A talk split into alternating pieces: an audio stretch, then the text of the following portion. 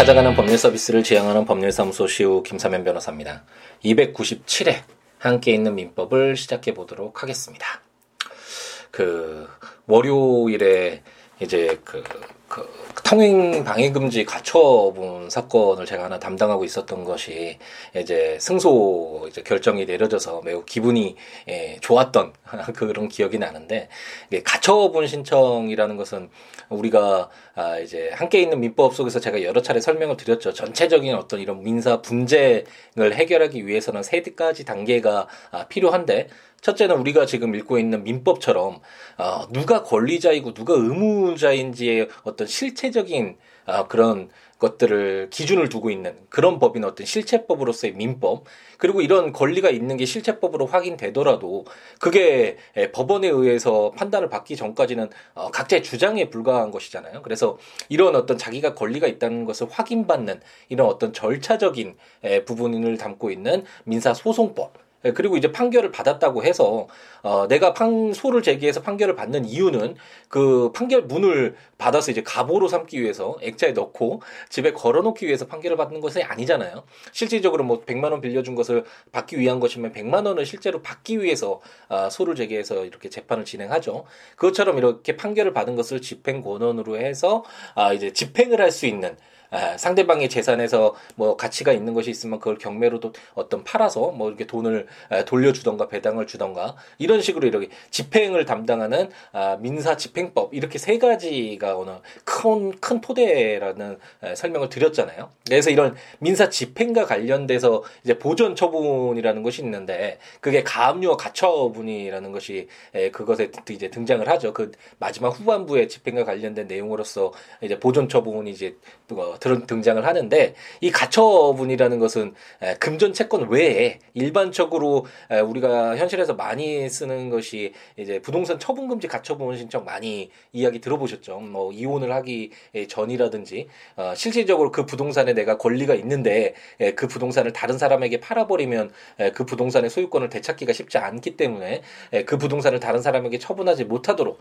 임시적으로 이제 묶어두는 아, 그런 처분이 이제 가처분이라고 할 수 있는데 이것처럼 금전 채권 이외의 권리에 대해서 이제 집행을 이제 보존하기 위한 그런 제도가 아, 바로 가처분 제도라고 할 수 있고 이 통행 방해 금지 사건도 굉장히 많이 진행이 되죠. 통행 방해 금지 가처분 신청도 많이 진행되는데 아, 우리가 함께 있는 민법에서 물권편을 공부할 때 상린관계 많이 공부를 했었죠. 그러니까 제가 여러 차례 이렇게 막 설명을 드렸던 기억이 나는데 아무래도 어, 소유권 물건은 그 물건을 아, 자신의 마음대로 물론 제한은 있지만 사용 수익 처분할 수 있는 그런 강력한 권리잖아요. 근데 그 인접한 부동산의 소유권자들이 다 자기 주장만 하면 내 소유권이니까 절대 뭐 금도 넘어오지 마. 우리 초등학교 때 이렇게 짝꿍하고 이렇게 금 넣어서 금 넘어오면 한 대 때리고 뭐 그런 장난했던 것처럼 어, 그렇게 주장만 하다 보면 에, 같이 더불어서 살 수가 없죠. 그렇기 때문에 상린관계라는 것이 이 부동산의 어떤 에, 사용권을 좀 제한을 하더라도 다른 사람들과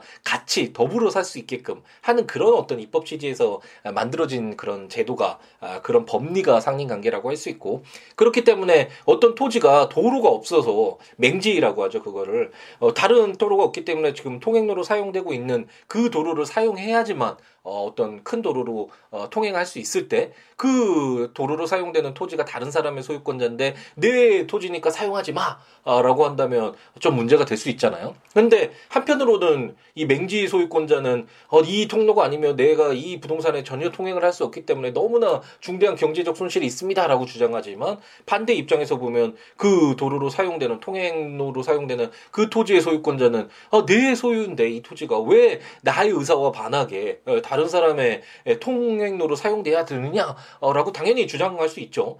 그렇기 때문에 어떤 이런 이해관계를 조율하는 것이 필요하고 이럴 때 일반적으로 이제 주의토지 통행권 확인해소라는 게 있어서 아, 이 주의토지 통행권으로 사용될 수 우리 상린관계 규정에서 공부를 했었죠.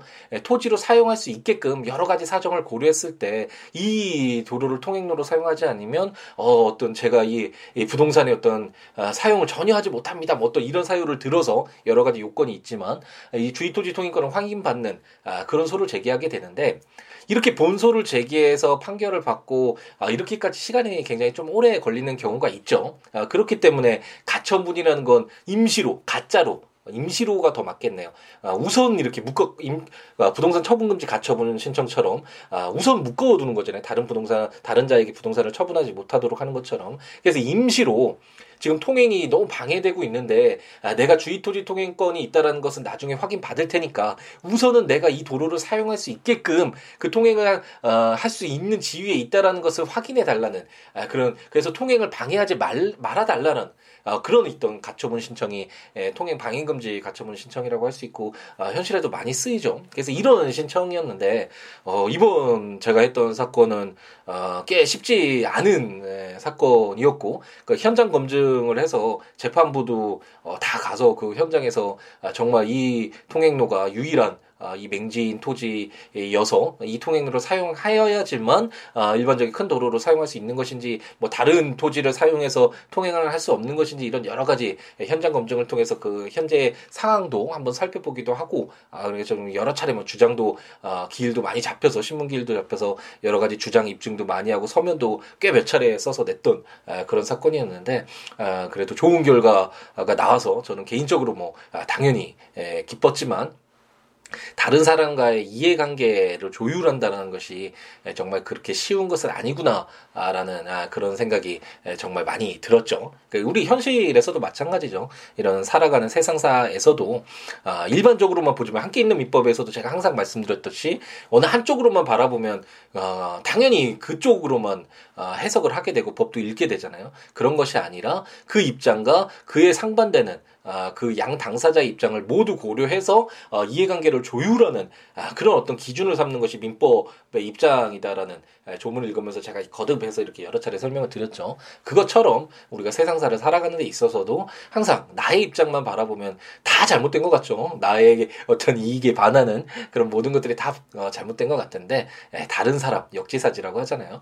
에, 다른 사람의 입장도 충분히 고려해서 아, 같이 더불어 잘 살아야 되겠죠. 나만 아, 행복하다 고 좋은 세상은 아니잖아요. 그래서 더불어 함께 할 수 있도록 여러 어, 어떤 이해관계를 조율하는 그런 시각을 가지고 어떤 어, 삶의 예, 어떤 태도를 어, 잡아보는 것도 도움이 되지 않을까라는 생각이 들어서 어, 잠깐 예, 말씀을 드려봤습니다.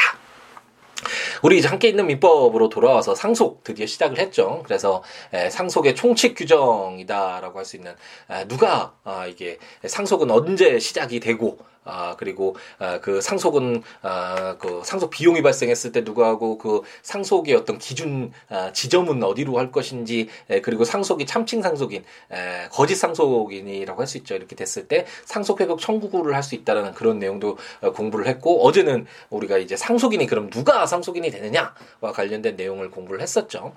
이제 가장 중요한 내용이라고 할 수 있는 그럼 상속이 일어났을 때 어떤 효력이 발생하느냐와 관련된 내용. 그럼 그 상속이 일어나면 그 상속분 제가 말씀드렸잖아요 어제. 그 누가 어느 정도의 상속 아, 그 지분을 갖게 되는지와 관련된 내용. 그리고 상속을 아, 그냥 받을 것인지 상속을 포기할 것인지 한정 승인할 것인지 뭐 이런 내용들 아, 굉장히 중요한 내용이라고 할 수 있는데 상속에 있어서 아, 그런 내용들을 우리가 이제 오늘부터 어, 공부를 해보도록 하겠습니다. 제 1005조는 상속과 포괄적 권리 의무의 승계라는 제목으로 상속인은 상속 개시된 때로부터 피상속인의 재산에 관한 포괄적 권리 의무를 승계한다. 그러나 피상속인의 일신에 전속한 것은 그러하지 아니하다 라고 규정을 해서 제가 상속 시작하면서 여러 차례 설명을 드렸죠. 일반적으로 재산에 대한 권리 이전은 어, 개별적으로 진행이 되죠. 제가 갑돌이 뭐 아파트를 매매를 했다, 샀다 그러면 그 아파트에 대한 것만 가져올 수 있지. 그 갑돌이가 가지고 있는 지금 어, 그 지갑에 넣어져 있는 100만 원도 같이 가지고 오고 뭐 이럴 수 있는 권리가 생기는 건 아니잖아요. 이렇게 개별적으로 권리 의무가 아, 이전되는 것이 원칙인데 이 상속의 경우에는 만약 갑돌이가 사망했다 그러면 갑돌이가 가지고 있는 뭐, 뭐 아파트 소유 권이라든지 을돌이한테 줘야 되는 100만 원 채무라든지 이런 모든 권리 의무가 포괄적으로 아, 갑돌이의 상속인이 되는 뭐 정돌이가 있다면 정돌이에게 이전된다라는 설명을 아, 여러 차례 드렸죠. 그래서 그래서 상속이 중요한 부분이 있죠. 이제 상속 을 포기해야 되는 제가 뭐 상속을 시작하면서 두 차례 다 말씀드렸던 것 같은데 너무 영화 홍보 같기도 한데 사랑할 때 이야기하는 것들 그런 것처럼 어, 상속 포기 그 어, 피상속인의 재산이 얼마인지 몰라서 재산이 있는지 아니면 채무가 훨씬 더 많은지 그런 것들이 파악되기 전에 그냥 상속이 되어 버린 상태면 채무를 그대로 어, 떠안게 되는 거잖아요. 어, 그래서 굉장히 좀 중요한 아, 정말 권리 에, 의무에 있어 그 사람이 살아가는 데 있어서 굉장히 큰 영향을 미칠 수 있는 중요한 부분이죠. 어떻게 보면 이 상속과 관련된 내용은 아, 좀 개정이 필요한 부분도 분명히 있겠죠. 그 이 상속이라는 제도를 두는 것 자체가 제가 처음 어, 이제 상속을 시작되면서 원칙적으로는 그 피상속인이 자신의 재산을 아, 자신의 마음대로 처분할 수 있는 아, 그런 자유를 부여하는 게 맞고 그래서 이제 유증 유언을 통해서 어, 이런 하는 제도가 이제 활성 활성화될 것 같다라는 설명을 드렸는데 에, 그것처럼 어, 하지만 이 자유롭게 처분하는 것이 원칙이지만 아, 특유의 어떤 사회 문화 아, 그리고 아, 그 피상속인과 관련되어 있는 상속인이라는 특별한 지위로 인해서 그 권리가 이전되는 것을 사실 생각을 하고 이런 제도를 뒀지만 그와 함께 그 채무가 훨씬 더 많은데 그리고 사망하고 어, 그, 그 상속을 포기하거나 이런 신고 기간이 있잖아. 그, 그 상속 포기 신청을 할 수 있는 그런 또 시간도 제한이 있어서 그런 슬픔 인간적 슬픔을 뒤로하고 법리적으로만 법률적으로만 생각해서 서둘러서 그런 어떤 관계를 정리하지 않으면 정말 뭐 수억, 뭐 수십억 대의 채무가 있는데 그걸 모르고 떠났다. 그럼 그 사람의 인생은 아, 정말 달라지잖아요. 그래서 굉장히 좀 아, 다른 어떻게 시각에서 한번 바라볼 필요도 있는 그런 제도가 아닌가라는 생각이 들고 어쨌든 그런 것들을 이제 국회 입법부에서 하는 거고 어떤 사회적인 형 공감대가 형성이 되면 그런 게 이제 입법을 통해서 이렇게 형성이 되는 거고 우리는 지금 입법되어 있는 이 법률을 정확히 좀 알고 어, 이로 인해서 피해를 보지 않도록 어, 좀 공부를 해두고 법에 대해서 좀 친숙해질 필요가 있겠죠. 어쨌든 이렇게 상속은 아, 포괄적 권리 의무의 승계가 일어난다. 다만 아, 예전에 우리 약혼 했을 때 약혼을 파기했을 때 그 정신상 고통에 대해서 손해배상 책임 물을 수 있는데 이런 것들은 일반적인 그냥 채권이라고 할 수 없잖아요. 그 개인만 그 상처받은 정신상 고통에 대해서 아, 책임을 물을 수 있는 그자에게만 전속한다라는 그런 권리다라는 설명을 드렸던 것 같은데 이걸 일신 전속권이라는 좀 어려운 용어로 쓰죠. 어쨌든 일반 그냥 누구 100만 원 빌려주 준 채권 그것이 아니라 아, 내가 입은 그 정신적 고통에 대한 손해배상 아, 그 채권 아, 이런 어떤 일신 전속권 이런 내용들은 아, 이렇게 상속에 포함되지는 않는다라고 아, 규정을 두고 있습니다. 제 1006조는 공동상속과 재산의 공유라는 제목으로 상속인이 수인인 때에는 상속재산은 그 공유로 한다라고 규정을 해서 우리가 공유 어, 제가 그때도 말씀드렸던 것 같은데 도깨비가 아니죠.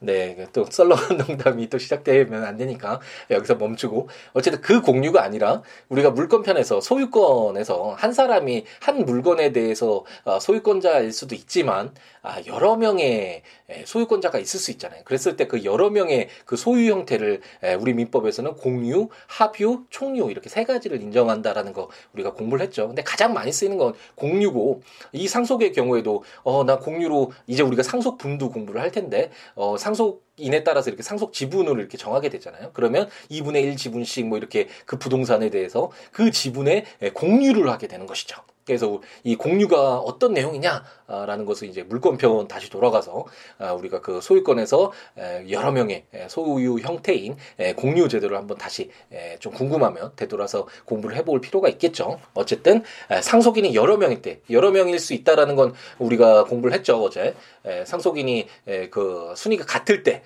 우선은 근친일 경우에 더 가까운 어, 채 근친이 선순위가 되는데 동친 등일 때는 수인이 공동상속인이 된다라는 그런 조문을 우리가 공부를 했었죠. 그게 아, 백조 이항이었잖아요. 그래서 이 그 수인일 수 있는데 상속인이 그때는 상속 재산은 공유로 한다라고 해서 여러 명이 같이 예, 어떤 상속 재산을 뭐 그 채무도 마찬가지겠죠. 이게 공동으로 어, 이제 소유를 하게 된다라고 생각하시면 되겠고 107조는 어, 공동상속인의 권, 리 의무 승계라는 제목으로 공동상속인은 각자의 상속분에 응하, 응하여 피상속인의 권리 의무를 승계한다라고 규정을 해서 아까 말씀드렸던 것처럼 이제 공유를 하는데 우리가 나중에 공부하겠지만 이제 상속분이라는 게 있다라는 설명을 드렸죠. 대체적으로는 다 아시죠?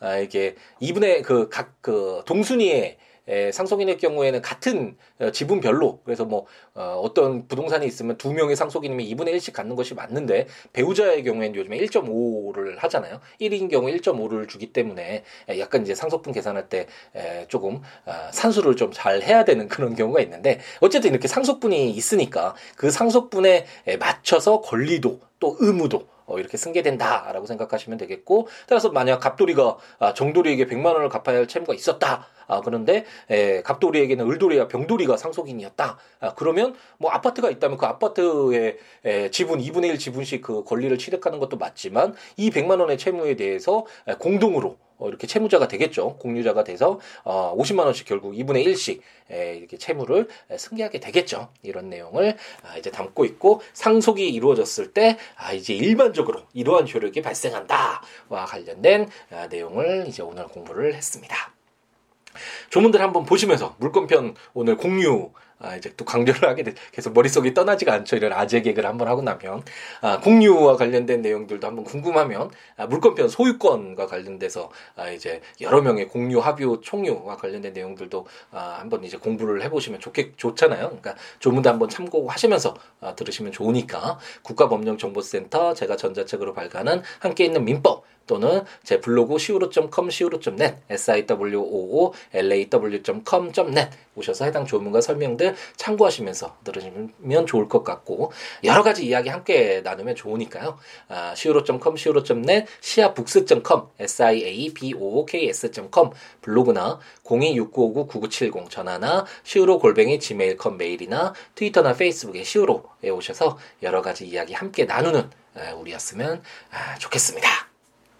이제 또 일주일에 가운데 날이 왔죠. 아, 이제 또 오늘 하루 잘 채워야지 나머지 또 후반 어, 길을 또 잘 채울 수 있잖아요. 오늘 하루 도 열정 가득하게 채우는 우리였으면 좋겠습니다. 오늘 하루도 행복 가득하게 채우시고 또 목요일 아침에 만나 뵙도록 하겠습니다. 감사합니다.